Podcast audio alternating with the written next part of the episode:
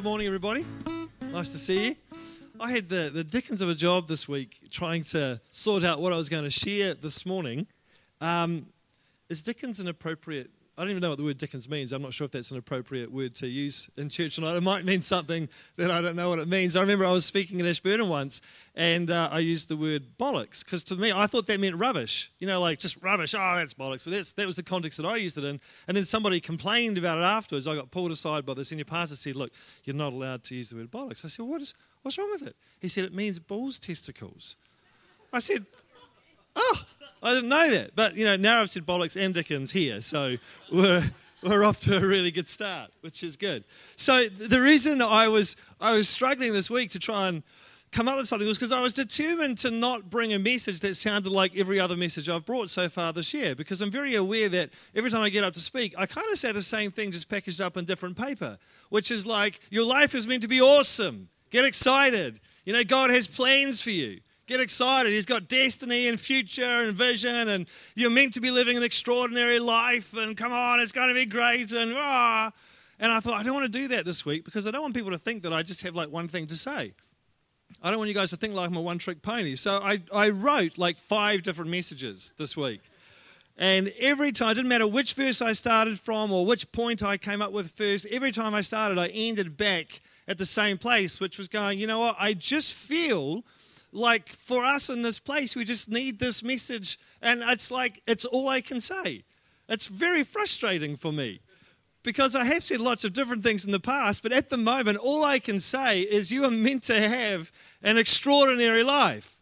And that is just something that I am carrying at the moment. You are meant to have an extraordinary life, and I feel like my purpose this morning is just to ram that home a little bit more, because I want you guys to walk out of here with, even if it's just a little bit more, I'll take it, but a little bit more of an expectation that your life is meant to be extraordinary, because expectation determines experience.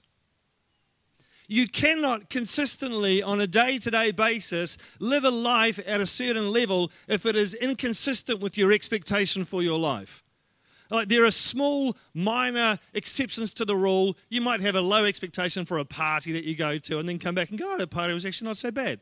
But consistently, on a broad spectrum, day in and day out, you cannot live incongruent with your expectation for your life. It's just how it works. So if you want to have an extraordinary life, you have to have an extraordinary expectation for your life.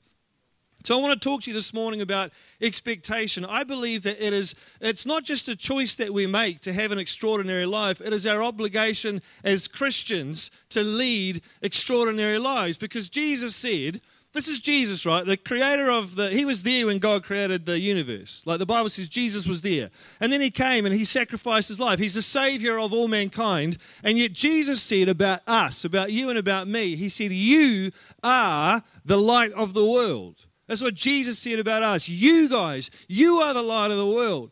If we don't live extraordinary lives, how is anybody going to know that Jesus is awesome? How is anyone going to know that we serve a good, good Father if our lives aren't extraordinary?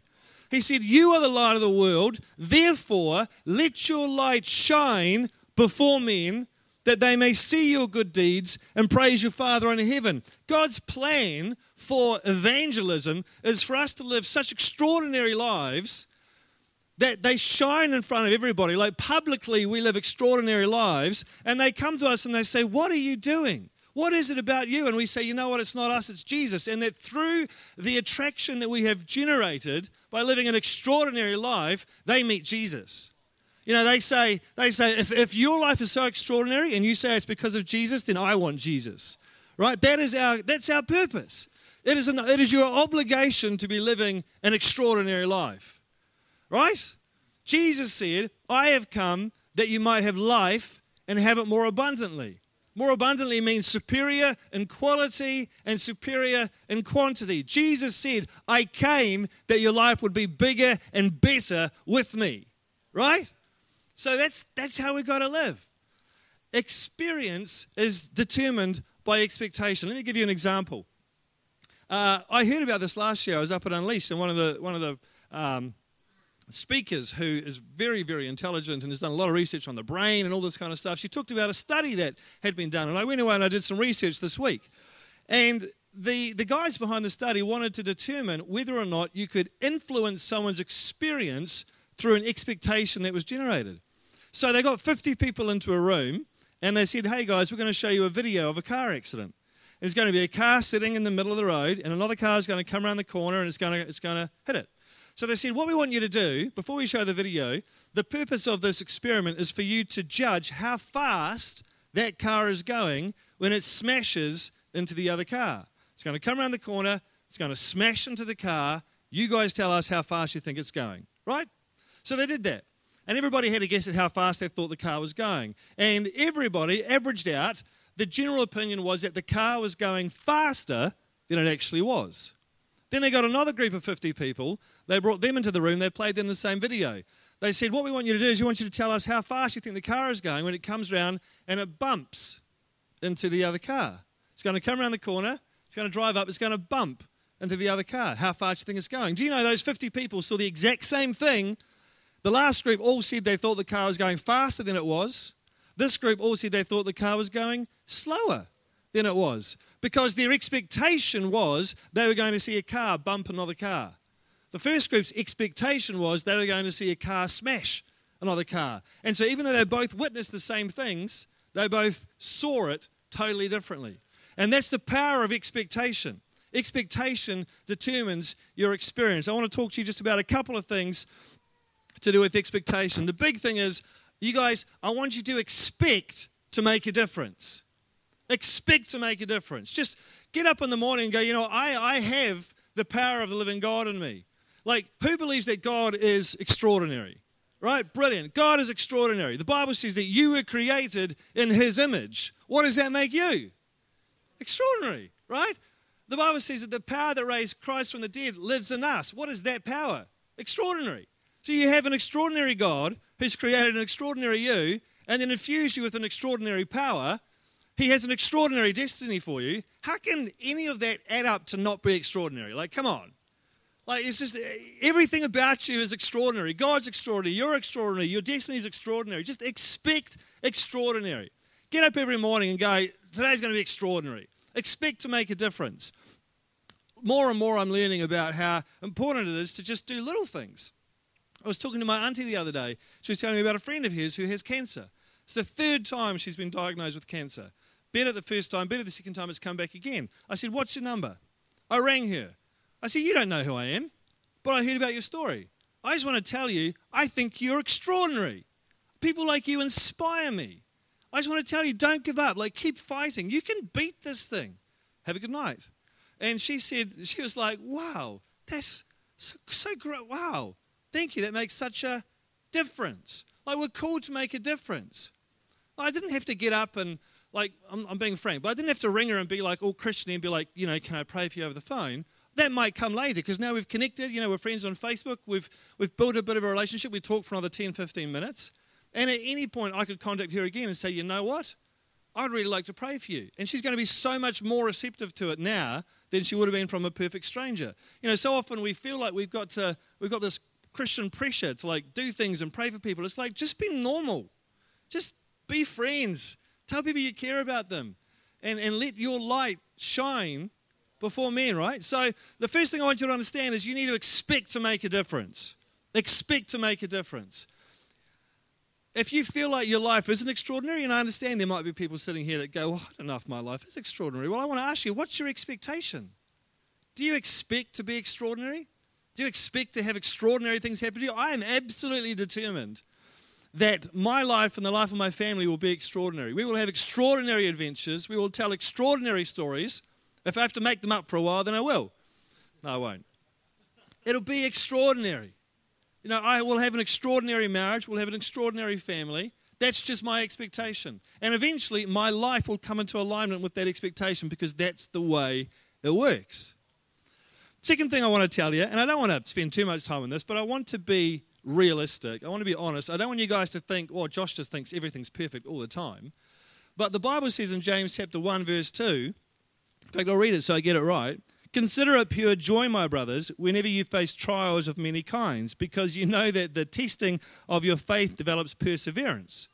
Perseverance must finish its work so that you may be mature and complete, not lacking anything. You know, another thing you've got to expect is what I call growth opportunities, right?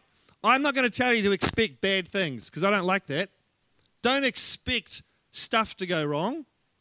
Expect growth opportunities because, you know, part of expectation is you've got to be realistic. And if you try and cruise through life and think that nothing bad's going to happen and nothing's going to go wrong and you'll never have to deal with anything, when it happens, and it will, because even Jesus said, in this life there will be trouble.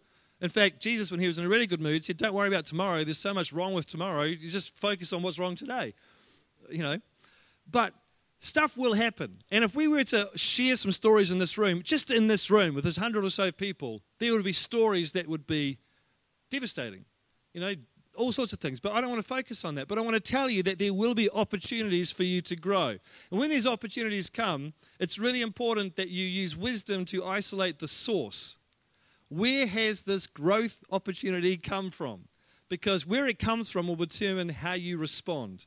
If it's something that God has brought into your life because he wants to mold you and shape you, the Bible says that he disciplines those he loves, then how you respond to that will be different to how you respond to something that the enemy has brought into your life. And we need to be careful that we don't allow things in that the enemy has brought in, like sickness. I don't believe for a second that God would use sickness to teach me a lesson, because I would never do that to my children, and God is a better father than I am.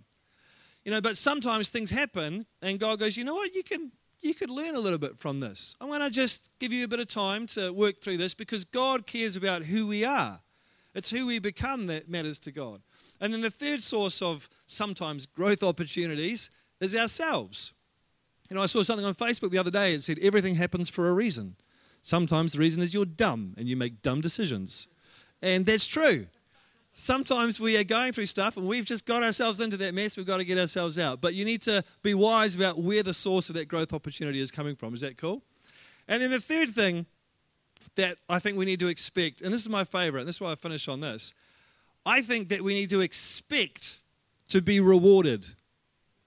Right? We need to expect to be rewarded. The writer of Hebrews says in 11 verse 6 that God is a rewarder of those who diligently seek him.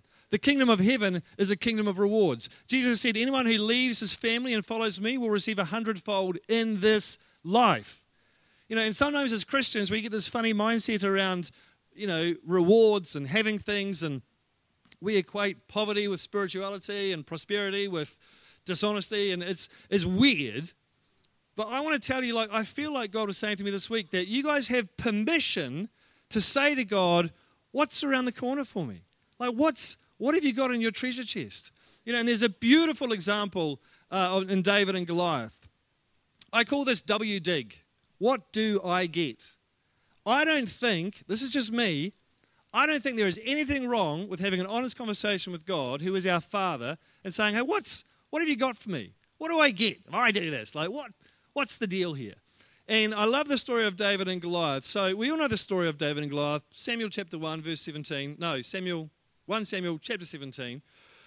Goliath comes out. We know the story. He stands at the edge of the valley and the Israelites are on the other side, and he's here and he's massive. He's got a big stick and everything's very heavy. And he says, who will fight me? You know, I kind of imagine that Goliath is big. He's got a big voice, some thyroid issues probably. Have you ever stopped and thought, though, that what if he didn't? What if he just had this really squeaky voice? He's like 9 foot tall. He comes out and he's like, who will fight me? That sort of stuff amuses me. But he comes out, he says, who will fight me? And for 40 days, like, nothing happens. And then David gets sent down to the battlefield by his dad, and he rocks up with some bread and cheese. I want you to understand this. David is a man after God's own heart. God has such a high opinion of David that he said, when I have my son Jesus, I will call him the Son of David. That is how much I value David. He's already been anointed king over Israel. So God has already said, you are the man for the job. He's already killed the lion. He's already killed the bear. He's working with the Holy Spirit. He's standing there. Now, how many people understand that this is a setup from God for David? He is about to step into an extraordinary life. David is about to step from a shepherd boy into the savior of a nation. In one act, he's going to go from someone that nobody has heard of to someone that everybody has heard of. He's about to take the first step into this extraordinary existence, and all of it has been orchestrated by God. Do we understand that? So you've got a man after God's own heart, anointed king of Israel, in a situation that God has orchestrated for right now. And he rocks up, and he sees Goliath, he sees everybody standing there, and the first words out of his mouth are, "What will the man get who kills this guy?" Who's this guy? That's the first words out of his mouth. Right, what do I get if I kill him? Who's this guy? Right, Sam? Who's this guy? And the soldiers turn to him and they say, "Oh, if you kill him, you get wealth, you get to marry the king's daughter, and you get no taxes for the rest of your life." And David goes, "Ha! What? Wealth? King's daughter? No tax? Are you serious?" And his brother hears him, and his brother comes over, Eliab comes over, he says, "What are you doing here? Go home. Look after the few sheep in the desert or the woods, whatever you do. No one likes you." He's not a very nice older brother. Not like me. And David turns to him, like typical family situation, goes, "What is your problem? Am I not even allowed to talk?" And then the Bible says he turns around, he brings up the same matter again and says, "What do I get if I kill this guy?" Like, this is a man after God's own heart. You understand? This is like God's chosen instrument. It's God's plan for him to kill Goliath. The Bible doesn't say, "And God was displeased with this request." You know, he says, "What do I get? What do I get?" And Saul hears that David is walking around saying, "What do I get if I kill him? If I kill this guy, what do I get? What's my reward if I kill this guy? What do I get?" And so Saul calls him over and says, "What's going on?" And David in his head is going, "Wealth, king's daughter, she's a hottie, no tax, wealth, king's daughter, no tax, wealth, king's daughter, no, I'll do it." Right, that's David's motivation. And then, of course, he steps up, he kills Goliath, and the rest is history.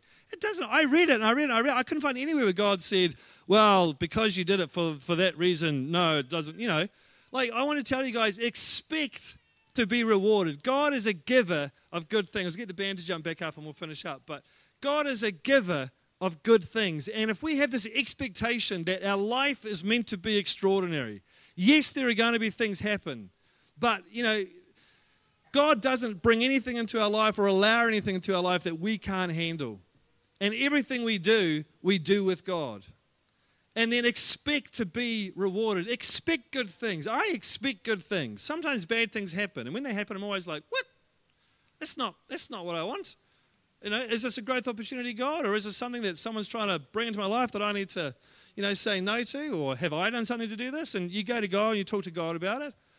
But I'll tell you right now, you might think less of me because of this.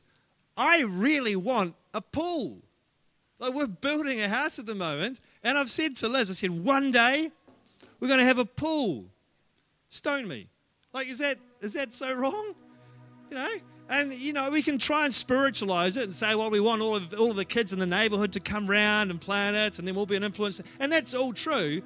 But, you know, if baptism's in our pool, we can try and Christify it. But really, I just have a desire for a pool. And I talked to God about it, and God was like, "If you want a pool, you can have a pool." I'm like, "Good. Well, then I want a pool." You know, does that make me a bad person? No. Like, guys, I want you to get excited about what your life could look like. You know, you've got an extraordinary God who wants to give you an extraordinary life. And it doesn't mean that you have everything you want and you just, you know, you're on the pig's back.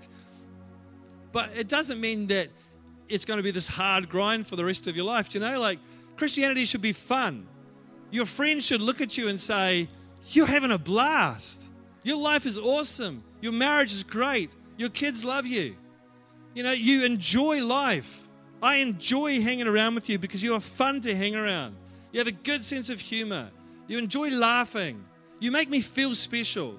I feel loved when I'm around you. How are you this person? Glenn, how are you this person?" And then you say, "You know what, it's because I have Jesus in my life." You don't need to be weird about it. They've asked you. When was the last time someone said to you, "Hurry you the way you are"? That's what we should be bringing into our life. People coming to us saying, "I want to be like you. I don't know what it is about you, but I want to be like you. Let your light shine before men, that they may see your good deeds and praise your Father in heaven." Is that cool? Well, let's stand up. We're going to sing the chorus to Good, Good Father. We're going to belt this thing out because He is a good, good Father.